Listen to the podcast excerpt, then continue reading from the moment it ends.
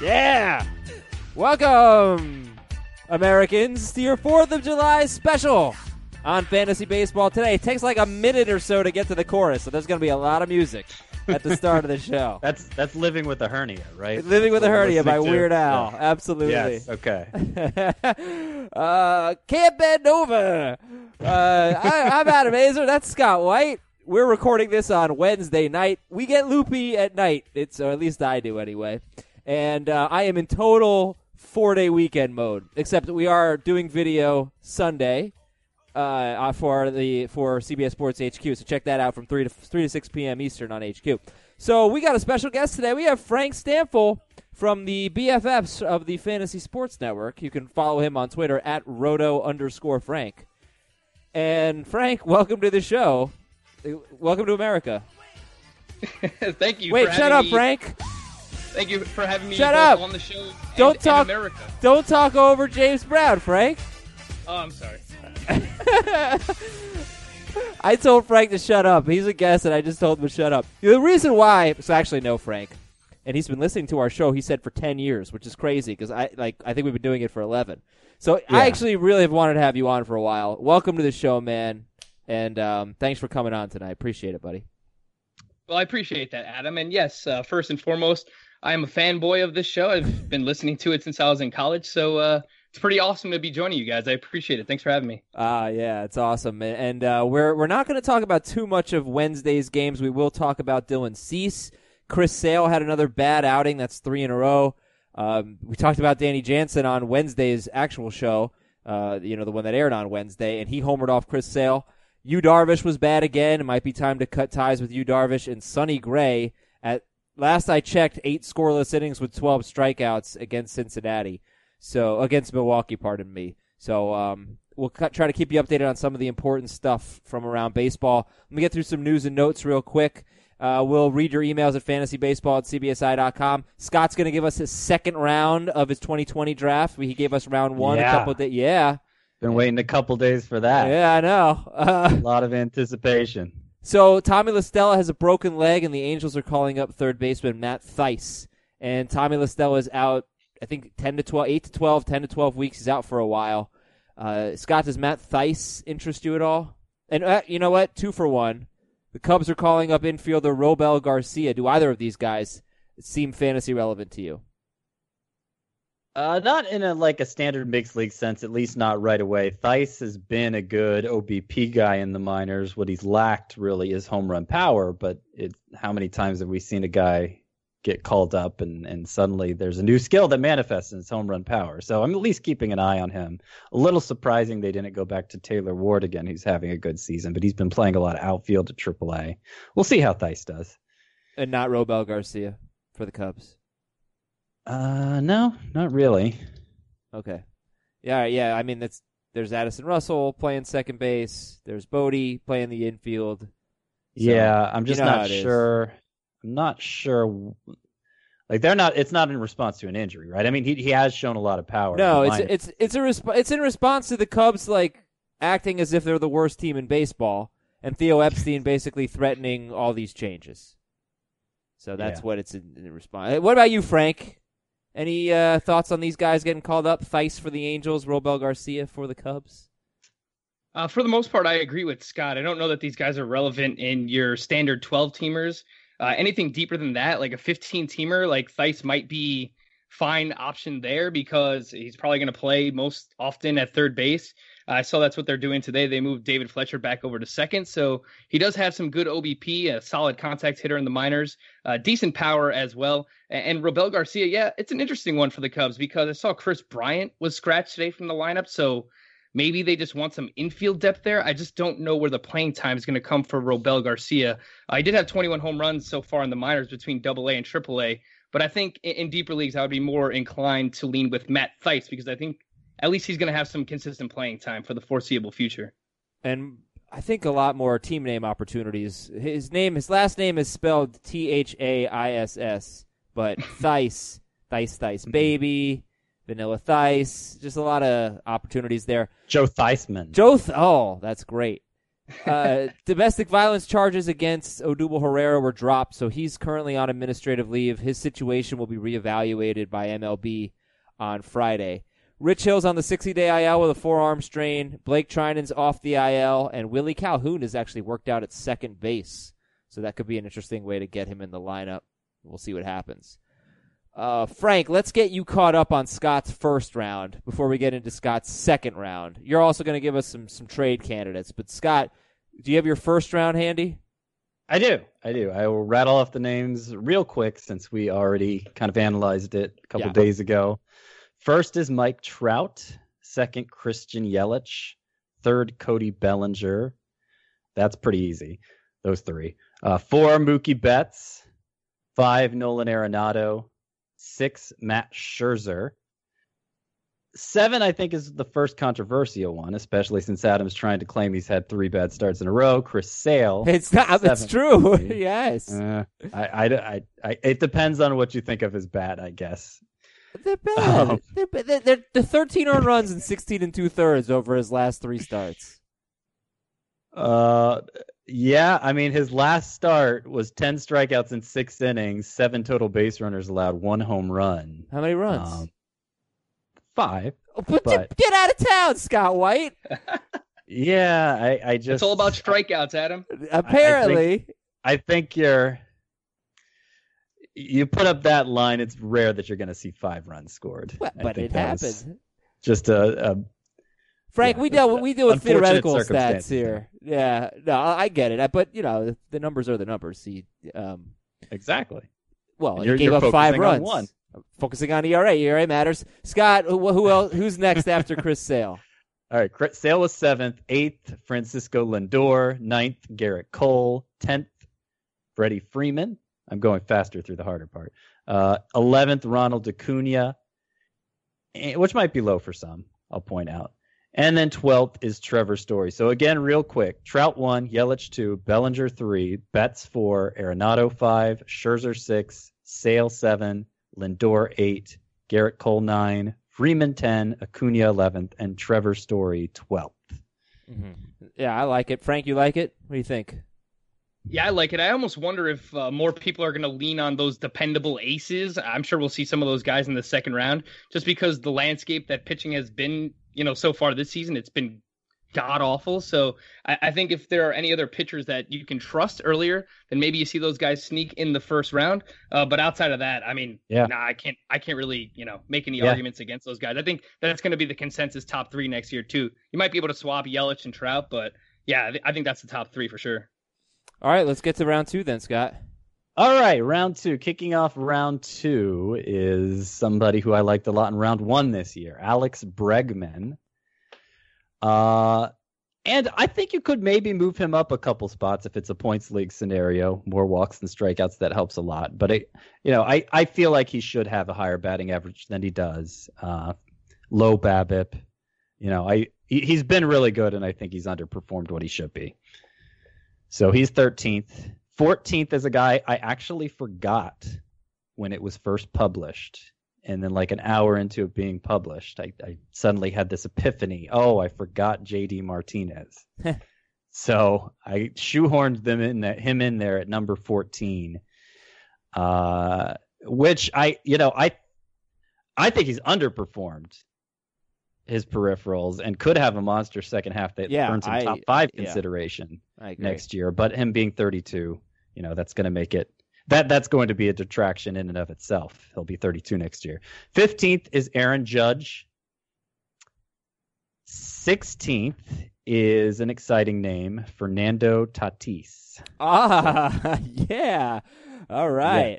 Yes. Okay. Yes. Now, I've I've mentioned a few times on the podcast. I feel like, well, I, I mean, it goes. He's got like a 460 BABIP, so it goes without saying the batting average is going to come down, uh, and I think a lot. But he's also 20 and doing what he's doing, so forecast any uh, growth there. Yeah, I don't I don't think this is a stretch. 17th, we get to our next pitcher. Uh, last one was Gerrit Cole at nine. 17th is Justin Verlander Okay. obviously downgraded because he'll be entering his age 37 season. That's kind of risky. 18 is Trea Turner. Probably drop him a couple spots in points leagues, maybe even drop him out of the second round in points leagues. But he is still the most prolific steal source who contributes something other than steals. All right, let's let's Uh, stop there. Let's do six at okay. a time. Frank, let's Okay. get your take. Thirteen through seventeen, or is it eighteen? Thirteen through eighteen. Pardon me. It's too late. Yep. It's not. It's nine. It's nine forty-five at night. Everybody, I'm exhausted. Alex Bregman, J.D. Martinez, Aaron Judge, Fernando Tatis, Justin Verlander, and Trea Turner. Uh, Bregman, Martinez, Judge, Tatis, Verlander, Turner. What do you think? Uh, yeah, I don't have any huge issues with it. I mean, Aaron Judge, I'm gonna, you know, hopefully he can stay healthy in the second half. We'll see what he does there. I mean, it's you know a lot of the a lot of the names that you know I was expecting to be here in the second round are pretty much guys that have stayed healthy. But yeah, I almost forgot about Aaron Judge. Uh, but yeah, you can't deny the batted ball data, what what he does. Uh, obviously, when he's healthy, but can he stay healthy? It seems like him and Giancarlo Stanton are almost too jacked for their own good. I don't I don't know if that's like a real thing, but when it comes to baseball, it might actually be a real thing. yeah. So uh, that's something that I would pay attention to. But uh, yeah, Trea Turner absolutely should be in there because I mean his stolen base upside, you know, freak injury that he that he suffered earlier on in the season. Fernando Tatis, I think that's you know probably the name that sticks out the most uh, because I mean I don't want to you know I don't want to ruin anything that's going to come here in, in the second half of this second round, but uh, uh, a comparable player to him, Javi Baez, he's done it for a couple of years now, so. Uh, I, I think that's uh, that's a pretty interesting scenario, but yeah, I mean, look, you can't argue with what Tatis has done. I know a lot of the Statcast numbers, the expected batting average and the expected stats uh, say that he is going to regress. But you watch the kid play, and you almost have to throw those numbers out the window uh, because he just he does phenomenal things. And again, that power speed combination that he possesses and, and what he's doing at his age, uh, you can't really argue with it. So yeah, I I I, I like all those. I don't have a problem with it. Uh, Scott, are, are these points or roto? They're neither. They're non-committal. I make uh, I, I point out in the write-up that uh, certain players might be a little higher or lower depending on the particular format. But Yeah, because there's one Yeah. guy in a points league that I think maybe should be off the board like right about now. And Okay. we'll see if I get to him. Yeah, I I, I, think I anticipate. I think I, know who you're talking Yeah, I anticipate he'll be. He's he's. I'm gonna guess he's 20. But let's see who 19 is first. If it's who I think it is, he is 20. All right, let's go. 19 is Jacob DeGrom. Okay. I would move him ahead of Trea Turner in a points league. Uh, 20, who I would also definitely move ahead of Turner, is his teammate Anthony yeah, Rendon. that's the one. He's so That's good in points one. leagues. He's so so good in points leagues. Yeah, yeah. I mean, he's been he's 29 and and going above and beyond power production he's ever shown before. So that in and of itself is, I, I think, reason you have to downgrade him looking into next year. But you know, obviously, I'm not that much. Uh, 21st, Charlie Blackmon, who will be 34 next year. Now, interesting about Charlie Blackmon, his fantasy points per game, which again is a one sided way of looking at things format wise, but his fantasy points per game, uh, I believe last I checked, it was second only to Christian Yelich. Wow. And and So- and he has an OPS under 700 at home uh, on the road. On the road. it, it maybe it, it's yeah, like it's I mean, I, horrible. I feel like it's kind of unfair because we were kind of assessing him at the end of an unsustainable hot streak, but nonetheless, okay. interesting note there. Uh, Josh Bell checks in at 22nd. There you go, Josh Bell. All right. Yes. Exciting new name. All right, 23rd. Because I had some trouble settling on who should be the sixth starting pitcher off the board after uh, Scherzer, Sale, Cole, Verlander, and DeGrom. I decided it should be Walker Buehler. Whoa. Oh, interesting. Didn't see that coming. Yeah, yeah. I mean, you you you kind of take out the adjustment period last season, and you take out what was essentially his spring training since he skipped spring training this April, and his numbers are absurd, absurdly good. And the Dodgers can- have been haven't been careful about letting him pitch into games. They're they're letting him go as deep as I don't he's think I can. To. I, like, I can't argue it. I can't argue yeah, it. he's been really good, and I think he could. You know, he's still so young; he could get better. Uh, and then 24th is, you know, I, I kind of, I kind of made Buehler sixth instead of who I have 24th here because I was scared. from all the Blake Snell backlash, but I do have Blake Snell tw- Snell 24th, rounding out the second round. All right, so Frank, the last eight for Scott after Bregman, JD Martinez, Judge, Tatis, Verlander, Trea Turner. We have Jacob DeGrom, Anthony Rendon, Charlie Blackmon, Josh Bell, Walker Buehler, and Blake Snell. What do you think? Uh, yeah, it's hard to argue with this too. Javier Baez does not sneak Nope. into the second round here for Scott. Uh, I think that's interesting. I think him and uh, Fernando Tatis are similar players. They both strike out a lot. Tatis probably has more speed, uh, but you know Javier Baez, man, the power has been there now for what two straight seasons. So uh, that's interesting. Uh, but you know Blake Snell uh, can't look. The skills are absolutely still there. You know I think I have a feeling we're going to get to him a little bit later on. Uh, but it, with Walker Buehler, I agree 100%. I mean, you look at that that first month of the season, uh, basically March and April, and, and that was his spring training, a lot like Chris Sale, uh, because both guys went deep into the postseason. They they pitch into the World Series, um, and you know basically since May on, he's pitched like you know one of the five or six best starting pitchers in baseball. The skills have been there. The swinging strike rate is up. Uh, so yeah, I can't argue with that. I, I agree 100%. I actually did like a, a rest of season rankings for starting pitchers, and I had Walker Buehler as my sixth ranked starting pitcher. So uh, I can't argue with that. Uh, maybe the one thing is I, I would try to get Javier Baez somewhere in there, but I understand, Yeah. you know, with pitching the way that it is, uh, if you want to have Blake Snell in the top 24, I I can't argue with it. Yeah, and that's that was kind of my thinking too. What you were saying uh, when we were talking and when we were recapping the first round is is that I, I tried to make a conscious effort to get more high end arms there because I'm finding that's that's all I really want to trade for. There's so much Yeah. uh, there's so many uh, duplicates at all the hitter positions. Um, you know, redundancies, I guess is a better word. But yeah, I, I did in the column form of this. I uh, I had a notable omission section with eight names. One of them was Baez. The main reasons I left him out: five for ten in stolen bases this year. So that I'm not confident that's really going to be a part of his game anymore. Uh, and the other one is he's losing second second base eligibility uh, unless he suddenly starts playing there. Hasn't played there at all this year. So that hurts his value too. The other notable omissions, I'll just list them, and if you want to comment on any, any of them, that's fine. Pete Alonso, Jose Altuve, Shane Bieber, who would probably be my seventh pitcher, Joey Gallo, that was a tough one, Mm. Ketel Marte, Gary Sanchez, and George Springer. Oh yeah, Sanchez I think is really interesting with that position scarcity and just putting putting 2018 behind him. Um, I I'm surprised that Alberto Mondesi was not an omission, you know, a note, noteworthy omission because he has 27 steals with an IL stint. He leads baseball in steals. He's definitely not a second round pick in a points league, but in a roto league, I really think there's a very strong case to be made for Mondesi. Quite frankly, the way Elvis Andrus has been playing, he's got 19 steals and a 309 batting average. That's mid third round probably. But Mondesi, Yeah, that's it, it's it's hard to say. It- It's hard to trust that Andrus is going to be this aggressive of a base Right. stealer going forward. Uh, Mondesi's but a different yeah. scenario, yeah, but you know, it just it just it just becomes a case where there's too many high end hitters, and and also if you're going to emphasize pitching, I mean, I only included Shane Bieber among the honorable mentions because, you know, I I only wanted to include. I listed a bunch of other potential candidate, candidates with them. Uh, but if you're going to, if, if third base ends up being a popular round for starting pitchers, which it often is, third round. then I have a hard time. Yeah, well, this would basically be what we're talking about. You about said third base. omissions, you right? said third base. Sorry, yeah, third round. Sorry.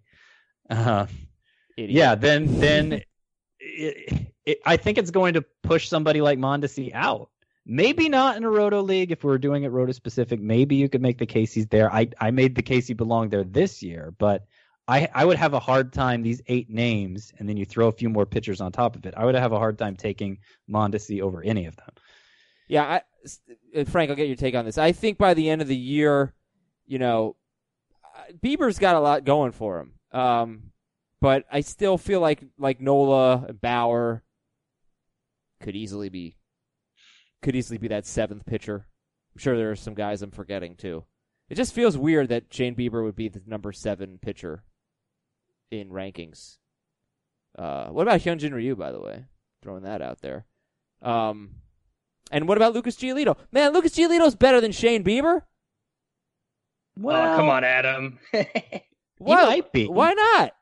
It's close. It's close. Yeah, it is close. I just feel like the skills for Bieber, man. I'm looking at looking at it right now. Like the swinging strike rate, the chase rate for him, over 11 Ks per nine. His his walks per nine are under two. I, I think that's where Bieber edges out Giolito. Is that you still have these games every now and then where Giolito gets in trouble with the walks. You don't really have those issues with Bieber. Whereas, you know, like last year, uh, you know, Bieber was pitching a little bit too much inside the zone. It, it seems like he's he's righted that and he's getting, you know, opposing batters to chase pitches more outside the strike zone now. And it's led to a huge uptick in strikeouts. And his, you know, his ERA indicators too, like his XFIP and his SIERA are both, you know, sub three two five. So yeah, he's pretty legit. I, I think it's close between Bieber and Giolito, but I, I, agree with Scott. I think I would lean slightly with Bieber here. Okay. Yeah, man. It, if Strasburg, like, I, will never trust him to stay healthy, but he's another guy that, if he does mm-hmm. stay healthy this year, uh, maybe has just like one minimum IL stint or something like that. People might be tempted to take him because he's obviously really good. He had a great start tonight. Uh, okay, so let's uh, let's move on. It's definitely going to be a longer show than I anticipated, but Frank, you got some buy lows and some sell highs, and then we will. Oh, let's let me talk about Dylan Cease real quick, guys. Fifty-five percent owned in CBS leagues. I watched a lot of his start, and I had a very very big wave of emotions. Uh, this was very angry. I was rooting for him. I started him. Very angry in the first inning. Like throw strikes, dude. Just throw strikes. Because he walked two or three in the first inning, and he hit a batter, and then he gave up a stupid two-run single. And then he pitched really well. And the, the home run he gave up in the fifth inning was wind aided. It was not a well, it was an okay hit ball by Candelario, but the wind took it out. Uh, Cease ends up going five innings, getting the win, striking out six, 13 swinging strikes on 101 pitches, only 61 strikes, four walks, and a hit batsman. Yeah, I like his stuff is really good. His fastball is like 97 but boy, he he has trouble finding the strike zone. So, uh, Frank, what are your expectations for Dylan Cease going forward? Uh, I like him a lot. Uh, I know he wasn't performing well at, at, AAA so far this year, but you look at all his other minor league numbers throughout his minor league career before this season, and uh, really impressive stuff. You know, that fastball, as you mentioned, it was you know it was upper 90s today. He's got a he's got a wipeout slider as well. Had the 13 swinging strikes today. Uh, yeah, I think he just I think he had nerves in the first inning. I, I, think he really got caught up there. He had the three walks, the hit by pitch. Uh, his next four innings after that, he only allowed three hits, one earned run. That was the home run, one walk, and six strikeouts in his next four innings. So really settled down here. Uh, I think he needs to work, uh, continue working on that curveball changeup, uh, developing, you know, that those third and fourth pitches. Right now, his bread and butter is that fastball and that slider. Uh, but I think he's going to get every opportunity. Uh, I, I, feel like the White Sox need starting pitching. I, I don't know how much Ivan Nova is going to help them down the stretch. So I think that Dylan Cease is going to be in their rotation. Uh, and I feel like he should be owned in 12 team leagues or deeper. Uh, I worry a little bit about the whip, but I think that the strikeouts are going to be there for him for sure. Yeah. Yeah. I, I, this, this start was enough for me. If, if he was still available in my league, I'd, I'd, I'd be picking him up. I mean, it wasn't flawless. Obviously, the walks, which we knew could be an issue, were an issue, but also, you know, first major league start. I think for first major league start, and as good as the the pure stuff looked, you're definitely buying in at this point if you hadn't already. I think the strikeout rate is going to be really good for Dylan Cease. I think it could be a Paddock scenario, except a little bit worse because his control isn't as good. We might get a lot of five inning outings with six strikeouts or something like that, and that's at the end of the day, not going to be great. But uh, there, there, I don't have one league in which I'd let him be unowned. That's you know, I think we all pretty much feel that way. I don't play in any ten team leagues, but as Frank said, twelve teams deeper, you got to get yourself some some Dylan Cease. Uh, I'm gonna guess Scott's not worried about Chris Sale. He gave up three home runs, nine hits, five runs, and five and two thirds. So, Frank, are you worried at all about Chris Sale? Uh, not really, because I mean the skills are still phenomenal this year. The the swinging strikes have been great. The strikeouts are there. I mean, he's not walking as many guys. Uh, the velocity still fluctuates at times, but I mean, his, his, underlying numbers, his ERA indicators are, are phenomenal too. So I would expect him to be better. Uh, I, I, feel like we say that about a lot of pitchers so far this season. At some point, that they do actually have to perform and put up the numbers that we expect them to. Uh, but yeah, I would expect that from Chris Sale in the second half. I mean, before these past three starts, he went on like a 10 11 start stretch where he was probably the most dominant pitcher in baseball again. So uh, I'm not overly worried about it. No. Okay, it's time to pick up Sonny Gray. If he's not already owned, he's 71% owned. it really hasn't been that great for fantasy, but it seemed like you just looked at the numbers and he could certainly be better. And he goes eight innings, does not give up a run, four hits, one walk, 12 strikeouts against Milwaukee. Uh, Scott, are you ready to drop Yu Darvish? He struggled against the Pirates. That game's still going on, but he and Chris Archer are both out. And I mean, Ar- Archer eight strikeouts, but you know, like uh, you know, it's Chris Archer. But Darvish, look, no walks. That's great. Six and two thirds, seven seven hits, four runs, six strikeouts, two home runs allowed. Scott, uh, drop or hold Yu Darvish. I'd be more likely to drop Archer than Darvish because it feels like this is how good Archer is is when he's good now. You know, five innings, good K rate, high whip. Hey, what is that really worth?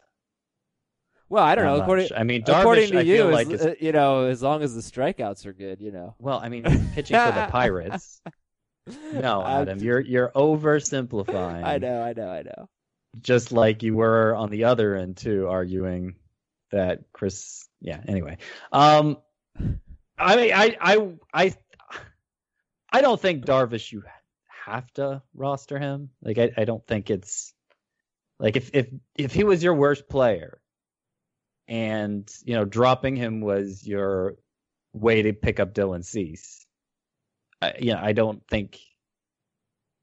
You know, I, I think that's something we're doing, but I I would rather hold on to him, um, because it feels like something is just a little off there. Like it, it feels like in terms of having the ability to overpower hitters with this stuff, he he can still do that, and I I feel like it it, it could just click for him one day, and then he's an ace, and you know, investing a bench spot in him in the meantime is is a small sacrifice to make for the most pot- potentially what's the most coveted asset in fantasy baseball this year.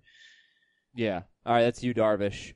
Um, just final thought. Mike Clevinger's having a an excellent start against the Royals. No walks, nine strikeouts. I, I think scoreless through six innings for him, something like that.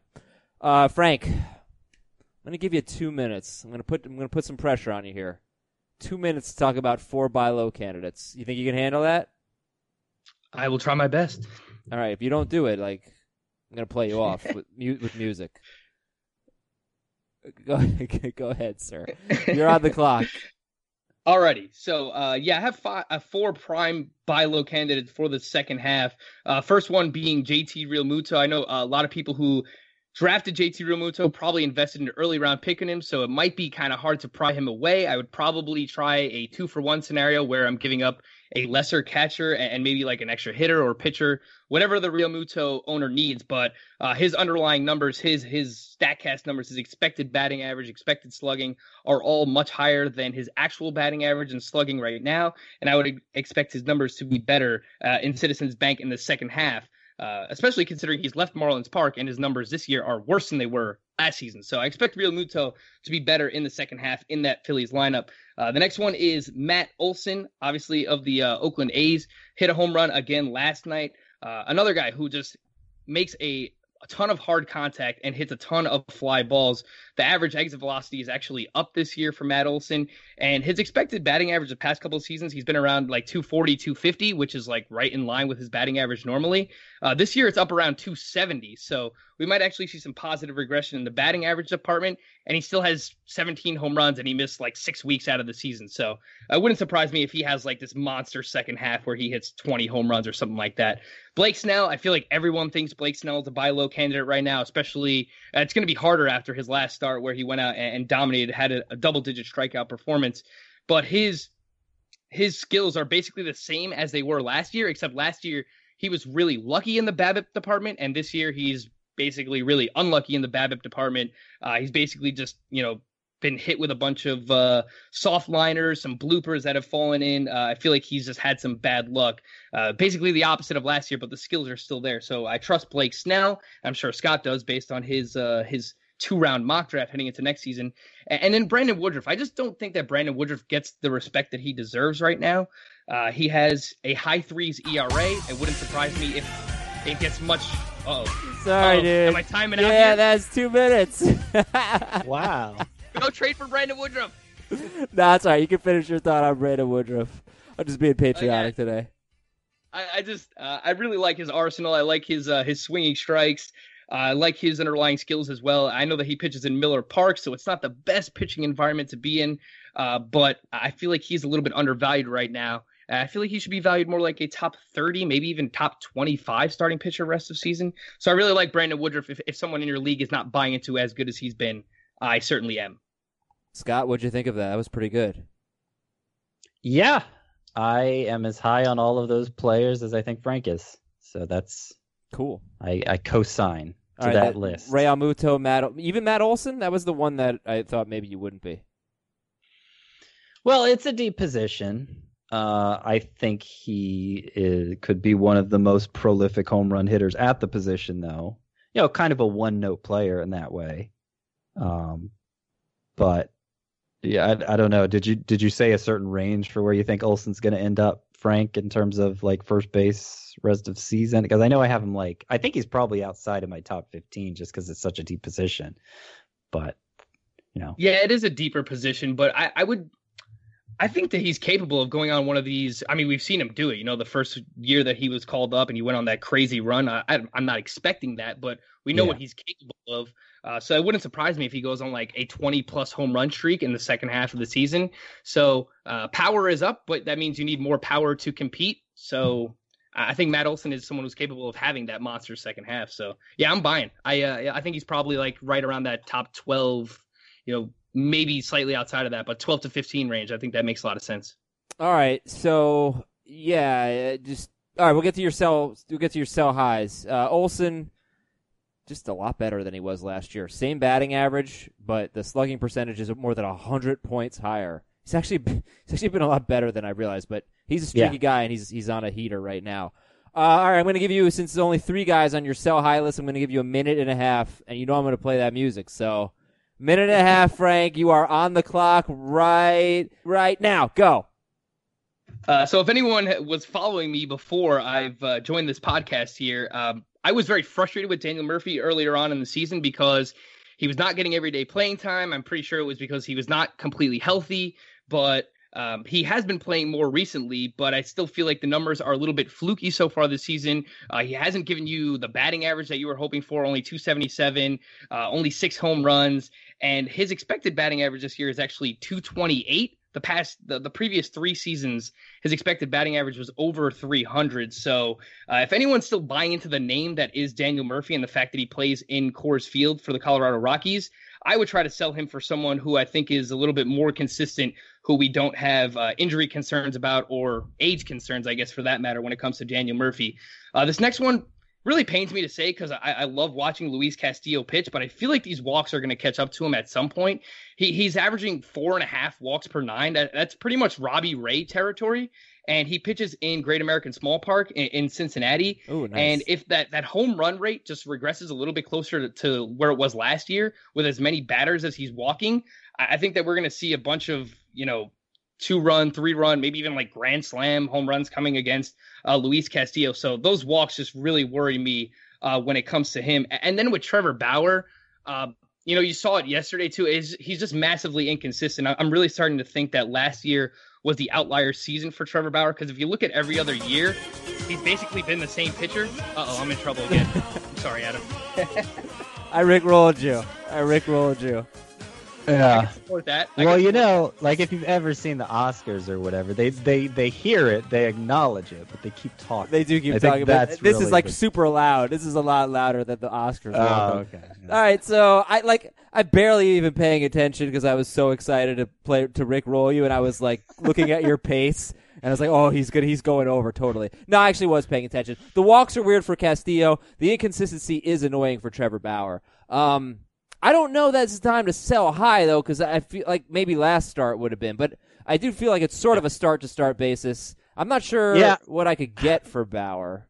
And I don't know. I don't know, Frank, if you meant it quite this way, but I, I feel like like people to say, "Oh, it, 2018 was an aberration for Trevor Bauer," they forget how bad he was before Trevor Bauer. I mean, he basically had the second half of 2017 where he was good, but that's it. He was he was just not a good pitcher before then. He's been good this year. And like I feel like his inconsistencies apart from like Justin Verlander and certainly Max Scherzer's come around, or uh, just the the the the uh, the best of the best starting pitchers. But even among like the ace tier, I think Bauer's inconsistency has been shared by many in a season where uh, like uh, any pitcher can just get blindsided by a bad home run start and and everything gets inflated. Right. Well, that's why I think just Shane Bieber as your SP seven, and not even being outlandish is is just proof of what we've seen at this position. It's been a really weird year. I'm trying to see where Bauer ranks in Roto. He's actually 15th in points at starting pitcher. He's not going to be quite as good. I think he's going to be outside the top 20 in Roto.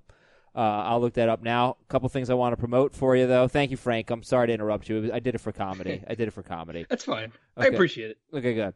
Uh, okay, so uh, the World Series of Poker is going on right now and you can watch it on CBS All Access. It's uh, it's actually now through July 16th. It's the 50th year of the most popular poker tournament in the world, and on CBS All Access, you can get that on the CBS app or at cbs.com/poker.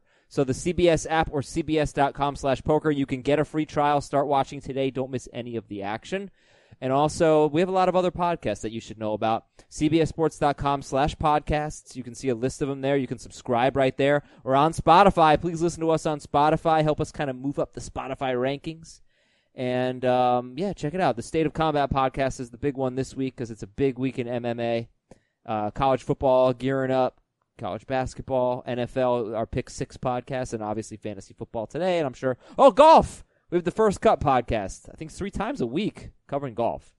All right, let's read some emails. Fantasy baseball at cbsi.com. From Lewis.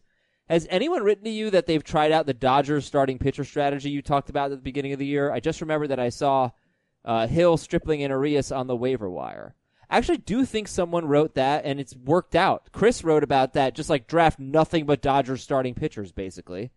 And it's like it's a brilliant strategy they've all been good. you know, pretty much, right? And uh, I think it probably has worked. I, yeah, I mean it.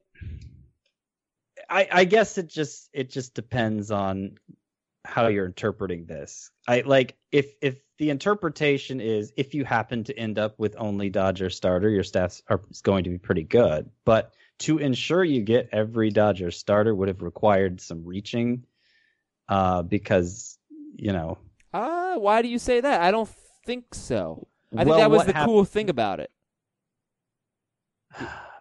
But the thing is, if you just miss out on one, then the strategy you, you did not follow the strategy, right? Uh, like yes, to to ensure true. you hit on all of them, it's going to require you to go the extra. Like, and maybe maybe I'm you know being a little too strict on the other end, and like, oh well, I got three of the four, four of the five, whatever. That's good enough. Yeah, the Dodgers have a lot of good pitchers, and you want good pitchers. So I, I don't know. Well, it was just it was you know because Kershaw had the injury, so he got pushed back. Stripling was yeah. out of the rotation. Urias was out of the rotation. Rich Hill always falls because of injury. Ryu always falls because of injury concerns. Maeda, I'm not really sure. Like he's kind of the he, but he's 175th overall in ADP, right ahead of uh, right behind Rich Hill. So they just for as good as they were because of injury concerns, I think all of them were pushed down, except maybe Walker Buehler. But then he got hurt, right? so uh, in spring training, he got yeah, hurt, yeah. So um, I think it made it kind of possible. All right, let me get Frank in on the next email here. Uh, it's from Brendan. Rank these pitchers rest of season in a points league: Jack Flaherty, Jesus Luzardo, Griffin Canning, and Zach Gallen. Oh man, this one, this one, uh, hits close to the heart because I, I have multiple shares of Jack Flaherty this year, and after last night, I mean, it's just been an absolute disaster. I, I think it's his last six starts. He has a 7.12 ERA. That's uh, that's not going to cut it. Uh, but I would I would rank it. I would actually I would put Griffin Canning first on this list. I know that his uh, ERA estimators are a lot higher than his ERA, but the swinging strike rate is extremely high. I really like what I've seen from him. Uh, and I know it's a points league, so you want innings, but you know Jack Flaherty isn't going all that deep into games either. He's just been he's struggled so much with walks and home runs. So I would probably go Canning, Flaherty, Gallen, and then unfortunately rank Luzardo last because he got hurt last night. Uh, you know, I was really looking forward to him uh, getting closer to returning. He was pitching well in rehab, but uh, with him getting hurt, I-, I would rank him last on this list. So Canning, Flaherty, Gallen, Luzardo is the ranking for me. Okay, yeah. yeah. What do you think, Scott? How would you rank them? Uh, I I think I would do the same. Uh, and Luzardo, and look, Flaherty only dropped. I, I would have had Flaherty first prior to yesterday's start, but it's you know it's been a little too much badness to continue to justify that. So I would have the same order. Luzardo, we don't know the extent of the injury, but it it's you know it's it's a lat injury, so it could be something that sidelines him the rest of the season, or you know he might not miss a start. Like we just don't really know, and uh, I think I'd play it safe right now and put him last. From B, B says that we glossed over Joey Lucchesi. He has been dealing. He plays in the perfect park. I would make a bet involving Joey Lucchesi versus any pitcher that you pick, excluding Max Scherzer, post All Star break in my fantasy points in my ESPN points league. Just let me know who your pitcher of choice is, and I'll take Lucchesi, and we'll talk bet parameters later. I'm I'm thinking that there is some weird scoring system in his league where like Joey Lucchesi for whatever reason gets four times as many points as everyone else because he's obviously not going to be the second best pitcher. I I don't know that we really just like glossed over him. He had a really good stretch. Um. Okay, what's your level of interest, Frank, in Joey Lucchesi? Uh, I like Joey Lucchesi. Uh, I I feel like he's being a little bit overvalued here. Maybe little. this guy's a Padres fan, or or maybe it's Joey Lucchesi himself uh, emailing in here. Uh, but you know, almost a strikeout per inning. The the walks have been down this year, so that's good. Uh, you know, three nine one ERA, one one three WHIP in, in this environment of pitching. I mean, that's certainly viable. You know, if he's your SP five on your team, SP four, I, I think that's perfectly fine. I like him. I, I don't I don't like him more than Max Scherzer. No, yeah, it probably. Uh, he's unfortunately back to not going deep into games. His last two starts, it's got to. There was a nice trend where he was going six innings. Last two starts, five innings and five and a third. So I think that's going to really kind of determine his value. All right, let's go to our next one. This is from Bill. Dear Balki and cousin Larry, I'll leave it to you to determine which is Adam and which is Scott. Yeah, I don't really know a lot of Perfect Strangers, right? That's what yeah, this is. Yeah, yeah. Never seen it. Frank's too young. Frank doesn't know Perfect Strangers. I have no idea what this is. I mean, I'm. I feel like I'm too young. So you're my age. I know, but you you you were watching like yeah grown up shows when you were six. I was. So. Yeah. Well, yeah. my brother's ten years older, so nine and a half years old. Uh, I'm Balki. I, I Balki's the weird one. I think that's me. I have an upcoming. I could be wrong. I have an upcoming roster crunch when Correa comes off the IL in a points league. Uh, Darvish, Flaherty, Jon Gray, Canning, Gallen, Luzardo, Stroman. Who do I drop? Darvish, Flaherty, Gray, Canning, Gallen, Luzardo, and Stroman. You're definitely not dropping Jon Gray, and or Griffin Canning, I guess. Uh, I guess Luzardo, if he's hurt, is the easy one. But let's say yeah. it's not that. Like, who's the drop? Who's the guy to drop, Scott? Well, it's a points league, so that makes it easier to hold on to Stroman. I feel like. Uh, I would be inclined to say Gallen. Well, even though I just ranked him ahead of Luzardo two emails ago. But I, so. but I took that.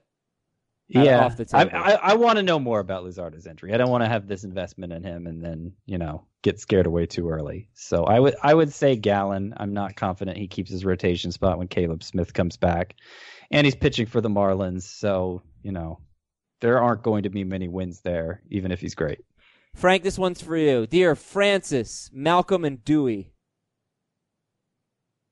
You know them, right? That's right up your that's in your wheelhouse.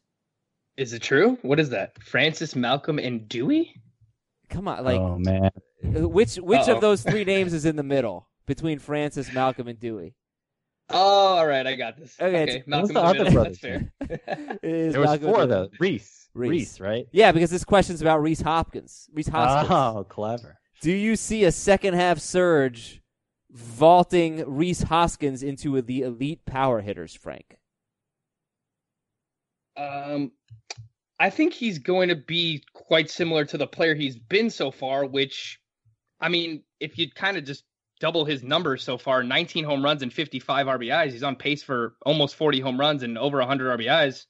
I, feel like that's pretty much what you were expecting from Rhys Hoskins. Maybe maybe a few more home runs. Uh, but you know he he's hitting a lot of fly balls again this year. His hard hit rate is up. So yeah, maybe once we get into July and August, uh, you know a few of those start to fly out a little bit more in, in Citizens Bank Park. But I feel like for the most part we've we've gotten what we've expected from Rhys Hoskins so far this year. So I would say he probably finishes the seasons somewhere between like 36 and 40 home runs. So I I don't I don't I don't know if that helps at all. I think he's probably just going to be like the same player he was in the first half, Yeah. if anything. The problem is 19 home runs. That's 31st in baseball right now. there are there are so crazy. 30 players who are on pace for around 40 home runs. That's just and there might even be more because of injuries. But there there are th- better way of saying it is there are 30 players that going into Wednesday night had hit 20 or more home runs. Holy cow. Back to the emails. From Matt. Oh, wow. Can, it says it says can I drop him in a 14 team roto league? He's so mediocre. However, the subject line of the email was the name of the player that he's talking about, and I didn't include that. now I know who he's talking about. Can I drop him in a 14 team roto league? He's so mediocre. I paid $19 for him in an auction. All right, he's a left-handed pitcher that had sort of had a career revival recently. Last Uh-huh. 3 years basically. This year he's been pretty bad. Um plays J Happ. J Happ, yeah. Yeah. Scott wins. Can you drop J Happ in a 14 team roto league, Scott? Yes, I've dropped him in a 12 team roto league. Well, that's not as that's that's not as hard as doing it. Oh in a yeah, 14 that's team. I sound I sounded so confident Yeah, with that answer yeah. too. That was dumb. What a dummy. Uh, uh yeah, I still think it's justified. Bottom line is I just don't have any faith in him anymore. He's an old guy. He's not getting strikeouts. I I would be comfortable dropping him for probably in a roto league a reliever who's going to give me good ratios. Somebody like Austin Adams. Is that name right? The Mariners guy. Up Austin and at them. uh Am I, I, I, I'm having trouble thinking about the Yankees rotation right now, but I feel like when they trade for a pitcher, J Happ's out of the rotation. That's my guess. Austin Adams is right. Okay, good. James Check Paxton, numbers. Erman, Happ, Tanaka, Sabathia. Yeah. Next email. This one's from Nick. Oh, it's for the fantasy regulators. Frank, are you familiar with the fantasy regulators? It's a newer segment of ours. Oh, of course I am. Oh, good, good. Well, you, can you talk for a second while I cue up the regulators music? Regulators. Thank you. Okay, there we go. From Nick, would you approve of a requirement that anyone who objects to a trade must identify himself and give a reason for his objections, or else I, as commissioner, will disregard the objection?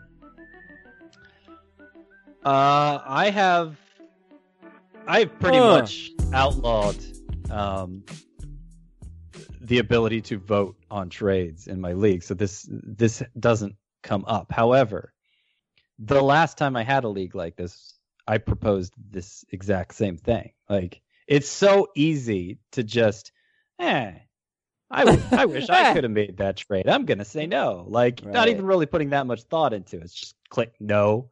You know, like it. This forces somebody to think about, uh, you know, whether it's truly so egregious that it deserves to be over overruled. And, um, I, I don't know that the commissioners should necessarily judge the merits of the case, but everybody reading it who hasn't voted yet is going to be judging the merits of it and possibly basing their decision on it. But mostly it just forces the person to actually think about it instead of so uh, recklessly c- clicking no.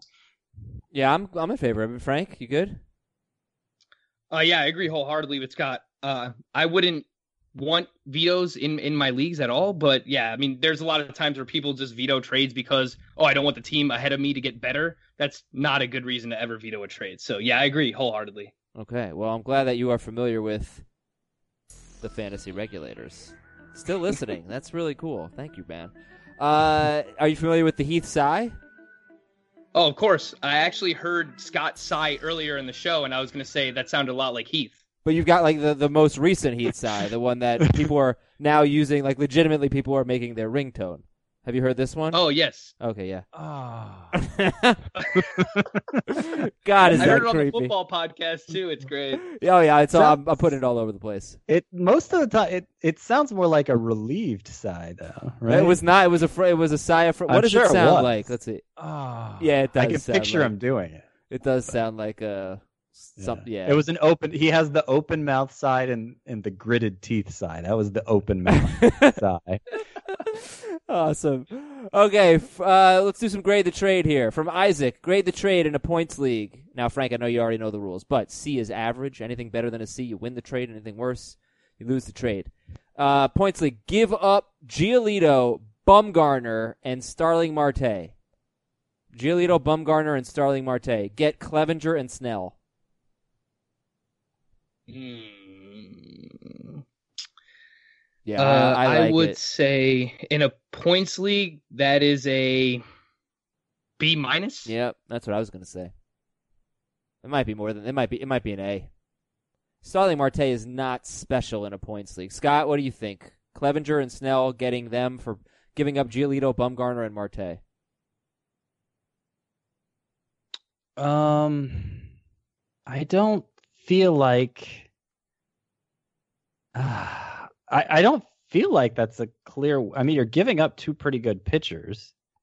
Uh, Giolito, like is like it, if we're ranking all these pitchers, what is it? It's Snell, Giolito, Clevinger, Bumgarner, and you Yeah. can make an argument Snell versus Giolito at the top. I feel like so the person getting Snell and Clevinger, I don't think is a huge victory over Giolito and Bumgarner. And then you throw in Marte. I I, I think it's at best a C. Oh and wow, maybe worse. Oh. Oh. no, Heath is not. I don't want to kill it. What, what kill does it. he think? No, he's not happy about it. He's not happy. This thing- There's also when Scott does something good, but Yeah, I didn't deserve you're it not there. getting though, it there. right? All right, from, Bad Scott. from Scotty doesn't know. Scott. oh, that's awesome. Yeah, Yeah. that works, right? All right, get, how about grade this trade from Devin? Give up Blake Snell, the pitcher Brendan McKay, and Zack Wheeler. Snell, McKay, and Wheeler for Judge, Nola, and Stroman. Categories. I would give it a. I would give it a B. Uh, you're giving up more pitching in Snell and Wheeler than getting back Nolan and Stroman, and that's a difficult thing to get up. But it's the, you know, the the third player, Judge over McKay. There's such a huge difference there that I would rather be on the Judge side of it, especially Yeah, with that's what Nolan I was. turning around. That's what I was thinking as well. I was thinking B, uh, exactly. Especially with Aaron Nola, his past three starts have been, uh, you know, the Aaron Nola that we were expecting coming into the season. and you get a borderline first round pick in Aaron Judge. Yeah, I think B as well. That's what I was leaning with. Cody in Biloxi, Mississippi. There's a movie called Biloxi Blues. Frank, you're not old enough to know it, but it exists. 260. I believe you. Yeah, it, it- I don't remember it at all. I just remember we had a tape with Biloxi Blues, uh, cassette tape. You know a cassette tape, sir? Like uh, Yeah, I have a lot of VCRs. those in my in my parents' house. We basically used to record every wrestling pay per view Nice. ever known to man. uh, well, that's VHS, right? That's not. yeah, that's VHS. I was about to say Oh, yeah, that's true. That's VHS, not cassette. Not cassette. Yeah, not uh, not the old cassette. What do you guys think about this uh, in a dynasty league? Four dollar, give up a four dollar Jack Flaherty, get a one dollar Cavan Biggio. I'd still rather have the pitcher. I I haven't really lost faith in the skill set for Flaherty from like a dynasty standpoint. Like he clearly hasn't put it all together yet, but there there's still the underlying skills still make him out to be a dominant pitcher, and that's I like Biggio, but the, the you know a good pitcher is much harder to find. Okay. Yeah, I agree with that. I would I would rate it a C minus, um, only because Cavan Biggio is going to be much better in OBP leagues, which this is, uh, so that helps him. But yeah, overall, I agree. I think you know Jack Flaherty is going to end up being one of those uh, pitchers that you get at a at a s- steep discount next year, and that's that's going to have my interest. All right, last one. Nathan says grade the trade. Uh, he says, "Dear Bill, George, Lou, and Chelsea." Did you hear I? Did you hear I met Bill Clinton? Frank. I did not. Oh, he missed that one. Mm. I missed found it. one Yeah, I showed Yeah. a picture of it. I told a story about it, and Scott was like, "God, you egomaniac." well, I, I, I just imagine people listening to the show think we meet famous people all the time, which of course we know. What? is Why would anybody think that we're fantasy baseball hosts? I don't know. You don't think people listen thinking we're celebrities? I don't think so. If they are, they're probably not very good at fantasy baseball because they're very wrong about us. Uh, give up Lance Lynn, get Hunter Dozier. Mm, See, I would. I think it's a pretty fair trade. Uh, I really like what I've seen from Lance Lynn so far this year. He's he's gone through this you know renaissance of a season. He's using this cutter slider more this year. He's normally a very fastball predominant pitcher, but he's uh he's been using that breaking pitch a little bit more this year. Uh, I really like what I've seen. I, I didn't expect that with him going to Texas, but uh, Hunter Dozier has been really good as well. So you need a third baseman. Uh, you have to give something to get something. I, I think it's just a fair trade all around. So average, it's a C. From somebody who likes Hunter Dozier, I, I think it's I think it's bad. I I give it a D plus. Like I, I want the pitcher in pretty much every scenario, and I, I could understand a case for selling high on Lance Lynn, but this ain't it. This isn't a sell high. All right. Well, this show was literally twice as long as I expected it to be. So let's do one more segment. It's called Let's Be Frank. And this is where we learn about Frank Stampfl, who's joining us for this awesome episode on this our, his 4th of July. Um, uh, what, what do we want to know, Scott? What do we want to know about him? All right, what are your what are your t- what TV shows you currently watching? Uh, well, I'm very excited for Stranger Things, which Yes. comes out tomorrow. Oh, that's right! Uh, Holy well, cow! Today, today, Stranger Yeah. Things Day. Wait, is it out Uh, at yeah, so- midnight? it, it comes out at 4 a.m. Oh, technically because of the West Coast too. So That sucks. bunch of binge watching tomorrow, basically. But uh, yeah, Stranger Things. I, I was watching uh, Game of Thrones, uh, which just ended, and I, you know, did not love the ending. Obviously. Mm, yeah. Um, Welcome to the club. what else am I watching right now? I just started True Detective season three. Oh, it's terrific. Yeah, I mean, I only watched the first episode so far, but I really enjoyed it. Season two Um, is so bad. Season three is redemption. But I have I- I great think that- advice for you. Great advice for you with True Detective. Put the closed captioning on. I cannot understand a word that the main character is saying. He's a I whisperer. I watch everything with closed captioning on. I Yeah, can't. yeah. I, I'm too like uh, OCD with my TV watching. Like I don't want to miss a thing. If I'm devoting the time, I want to know everything that is said. Yeah, I don't blame you. Well, True Detective, you would you would certainly need your readers for. Um, Yeah. What else, Frank? What else? Uh, what else am I watching? Yeah, no, just- that's enough. Uh, is- what's your what's your what like top three top three bands or artists? Uh, top three bands. Uh, well, I'm all over the place with my uh, musical taste. Number one is Metallica. I've seen them live Wow. like seven times so far. Interesting. Um, hmm.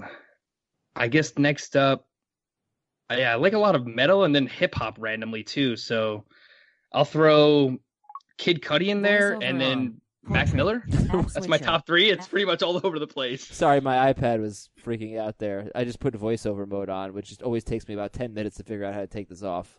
Um, I don't know who those other people are. I only know Metallica. So I'll Like- send you some songs. Kid Cudi's a uh, like kind of a meta reference because remember my Kid Cody mishap from a couple years ago. no, I don't. Do you, Frank? Uh, I don't. I'm sorry. Oh, okay. All right. I guess, Fair question though. man, I, I overestimate what our audience thinks of us. Clearly, in a couple ways. Frank, uh, did I keep you way too long today? Because I totally lied to you about how long this show was going to take. No, I mean, I, let's do another hour, man. I'll stick around.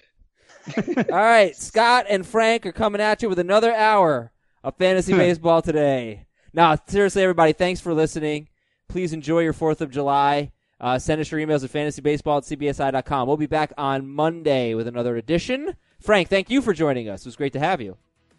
Oh, thank you guys so much, man. This was a fanboy experience for me, and I'm, I'm happy you guys fulfilled that. And he's at roto underscore Frank on Twitter, and he's on the Fantasy Sports Network on the Fantasy BFFs. Have a great weekend, everybody. Talk to you Monday.